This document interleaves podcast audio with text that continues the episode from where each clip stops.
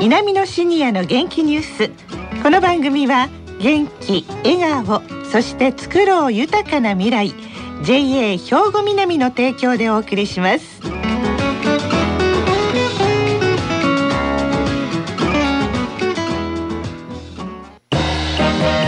皆様の元気生活を応援する JA 兵庫南。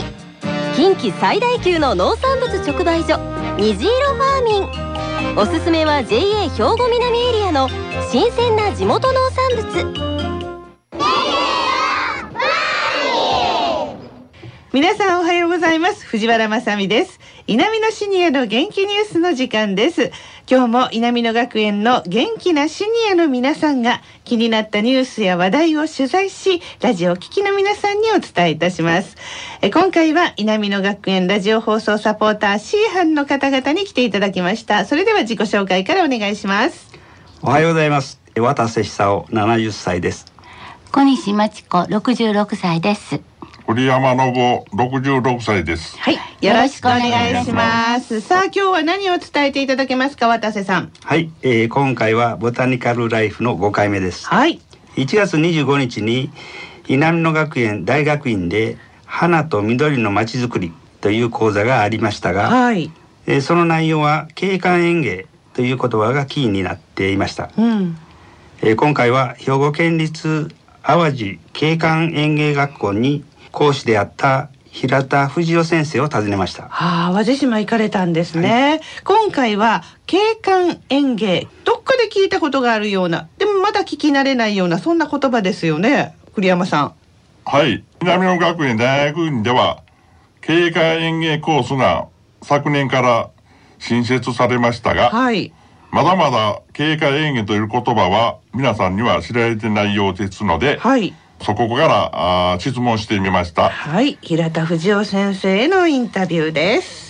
この淡路景観園芸学校が1999年平成11年に、まあ、開校する時にね、まあ、兵庫県がこの学校を立ち上げるにあたってこう打ち出した概念なんですけれども簡単に言えば花や緑の植物をね見て楽しんだりとかあるいは食べて美味しいとかっていうことだけじゃなくって町とか地域の環境を良くするとかあるいは人々の暮らしを良くするために、まあ、活用していく方法を、まあ、研究しようという概念なんですね。プロの学びの場ということになるんでしょうか？プロの育成からね市民ボランティアの育成までですね、まあ、幅広く教育を展開していこうとしているのがこの学校なんですね。プロの育成ということについては大学院レベルのお教育をやっていまして兵庫県立大学の、まあ、大学院という位置づけになっているんですね。それからもう一つのプロの方はこれから高齢化社会でいろいろ問題になるようなですねまあ、高齢者を含めた、まあ、少しハンデのある方の生活の質をね良くしていくための使い方をあ伝授する、まあ、園芸療法士を育成していこうとっていうのが2番目ですね。そして3番目は、まあ、特に阪神・淡路大震災以降、まあ、盛んになりましたまちづくりのボランティアをですね育成していこうと。まあ、町づくりといってもいろんなタイプがありますけれども花や緑を使って、まあ、町の中の環境だとかコミュニティをまあ育成していくような活動をする、まあ、町づくりガーデナーを育成する主にこの3つがあります。あの障害学習課程のまちづくりガーデナーのコースにですね一番たくさん来ておられるのは淡路島内の方です。その方々が、まあ、終了後ですね淡路島内のあちこちで花緑を使った、まあ、美しい景観づくりとかですねコミュニティづくりに、まあ、取り組んでいらっしゃってます。で特に淡路島は阪神・淡路大震災の時の、まあ、震源地でもあったわけですからその後の町づくりがあちこちで行われてますけれどもその町づくりの中に花や緑を生かしていこうという活動がね大変盛んに行われています街角のあちこちにねそういう人たちの活躍によってふとしたところにふとこう花が咲いていると花が植えられていると育てられているとそういうところからまあ花の島のイメージもだんだん広がっているんじゃないかなというふうに思います。そっか。あの、渡瀬さん、大きく3つのくくりがあるみたいですね。えーえーまず一つ目は、はい。景観園芸専門家庭うん。これは専門の職業人を育てるはい。えー二つ目の園芸療法課程えーでは、えー園芸療法の専門家を育てるはいえ3つ目障害学習課程はいこれでは地域のボランティアやそのリーダーを育てるうんというふうに分かれていて、えー学問としての学びからボランティアの養成まで幅広い分野を行っているようですね。ああなるほどねえー平田藤代先生は景観園芸その中でまあ公園の方が実績をたくさん残されているようなんです。公園はですね30年ぐらいでですねえ実はすごく増えましたぜひそれを利用してですね体を動かし太陽の下で日光を浴びてですねきれいな空気を吸って心身をリフレッシュして日々こう暮らしていくっていうことがその第一歩だと思うのでその場として公園は最適だっていうか、まあ、公園が一番そういう場所だと思うんですね。時に、まあ、ただ単に遊ぶだけじゃなくったようなその花緑をみんなで一緒に植えるということはね仲間とのコミュニティっていうことにもつながりますから脳が刺激される。っていうことになってね健康の持続あるいは向上につながるんじゃないかと思いますのでぜひこうお仲間とね一緒に公園を利用しまた利用した分を少しそういうボランティア活動で公園に返していただければ必ずそのまあ皆さんに返ってくるんじゃないかと思います。情けは人のためならずという言葉があります。情けをかければねいずれは自分のために返ってくるということなんで、まあ、情けをボランティアに置き換えればボランティアは人のためならず自分のためなんだということかなというふうに思います。はい。で、まあ、公園も皆さんは調査に行かれたということなんですが、これ淡路島の公園を中心にということなんですね、渡瀬さん。はい、えー、景観園芸学校に訪ねた時に、まあ、はい感じたんですが、うん淡路島の北部には公園が、まあ、整備されているんですね。うん。で小西さんの勧めもあって市販で一度お訪ねてみようということで今回半分以上楽しみで行ってきました。そうですよね。はい。じゃあそこを紹介していただきましょう。まずは小西さん。私のもう一番大好きなはい。ところと言ったら淡路の花さじきです。はい。ここは小高い丘にお花が今の季節、うん。えー菜の花うとん紫花がはい。絨毯のように植えられてて、うんでその向こうに青い海が見えて、はい。お空と海とお花の調和が素晴らしいんです。それでね今度はまたレストランができるっていうことなんで、ええ、前売店だけでしたもんね。そうなんですでもレストランがちょっと高台の方、上の方にできるんでしょうか？そうです多分ねあのえ展望台の横に行けるみたいな感じで立ってましたけどね、ええそうですか。いや、でもそれも楽しみですよね、一つのね。はい。え、続いては、栗山さん。えー私はですね、まあ、県立淡路島公園が、まあ、良かったかなと。それでですね、ハイウェイオアシスへ行かれた方は、まあ、非常に多いように思います。はい。その中にもですね、森のゾーン、交流ゾーン、草原と花のゾーンがあってですね、はい。まあ、とにかく広いです。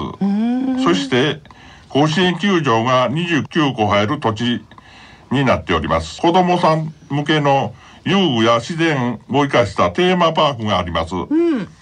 来られてました方は、親子か家族が、まあ非常に多かったかなと。ファミリーで感じね。ました。おられる。あの、クレヨンしんちゃんがいるとこですよね。そうそう、私ね、これはしんちゃんが好きです。さりげなく、さりげなくって、好きですか？そうです。そしてですえね、まあ夜間もですね、はいイベントもあってですね、うん非常にまあ近くでところかなと、まあ感じている次第です。そうですね。夜間って言っても、あの、お湯沸かせ夜間ではなくって夜の間の、ね、すごい、そう、夜景も綺麗でしょうね。ねはい。なんか思わずクレヨンしんちゃんがいるだけに違う方に行ってしまいそうになりましたけれども。えー続いて、渡瀬さん。はい、私はあ淡路島海峡公園ですが、はい。えーここは2000年の淡路花博はいが、ああったところです。はい。その跡地を、えー公園として活用されたところなんですね。そうでしたね。まあ、自然再生ということをコンセプトに作られたところのようです。はい。で高低差がまあさっきの2つのことに比べて少なくてですね高低差が少ないので、うん。まあ幼児向けといいますかね、はい花壇やもう施設のバランスが非常に良くてですねゆっくりとこう散策できて楽しめるようなところでしたね。ですね。あの、淡路花さじきも、そして県立淡路島公園も山の方ですけれども、ねここだけが海沿いといそうことですもんね。はい。小西さんは？あのえーこの横にあるあの奇跡の星の植物館ここが小さいんですけどいろんな植物が凝縮されてうん展示されていて、温室ですもん温ね。室で、はいい、つ行っても同じ温度ですごい体感的にも私は大好きでホッとできるところなんです、ね。ホッとできますね。私はそのこの、えー植物館では、はい。まあ、アロエなんですけどもね、ええ。えー樹齢300年っていうのがありましてね。樹樹齢ですか？アロエが樹齢なんですか？そうなんですよね。高さが3.5メーターだったと思いますわ。で周囲が多分、えー、1メーターぐらいだったと思うんですけどもえ。えのすごく大きいですね、アロエもここまで大きくなるのかと。びっくりしましたし300年もどないして管理したんやろというのがびっくりしたことですね。だからその本当にまあ奇跡的な植物ね出会えたんでもう。ああそうでも300年のこの写真見ただけでも木ですね、まあ、そういうのを見にぜひ淡路島に出かけて行っていただきたいと思うんですがいやなんか楽しい取材を終えて皆さんいかがでしたか？まず渡瀬さえー景観園芸はですね、ええ。ー人々の暮らしを良くするために花や緑を活用して、えー町や地域の環境を良くする方法の研究ということでした。んうんまあ、最近の公園っていうのは、えー身の回りの公園もですが綺麗になっているとは思っていたんですけど、はいなこんな取り組みがあったおかげなんだということが今回はよく分かりました。うんそうですね栗山さんはいかがですか？え私はですね、まあ、あの、稲美野学園大学院で、まあ、昨年、まあ、あの、景観園芸コースが新設されました。はい。そしてですね、この勉強をですね、私、片石ですけども、そういう景観園芸のことで皆さんに知っていただけたら、はい。まあ、非常にやりがいがあったかなという感じがしします。なるほど。今学習していることを地元葛西市にも広げていきたいという。そうそうそうですね。そ。れが大事ですよね。小西さんいかがでしたか、あの私はそんなに難しいことは思わずに、うん私のあのストレスの解消が草引きなんですね。はいはいだから自然の状態に近いお花植物、雑草なんかもすごく好きなんですね。はい一生懸命あの何も手入れしなくても時期になると綺麗な可愛いお花を咲かしてくれるんで、ええこういう地味な雑草たちも可愛いなって思いました。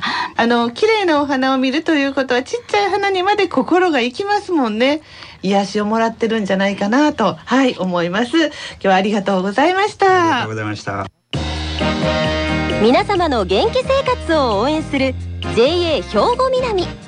近畿最大級の農産物直売所虹色ファーミン。おすすめは JA 兵庫南エリアの新鮮な地元農産物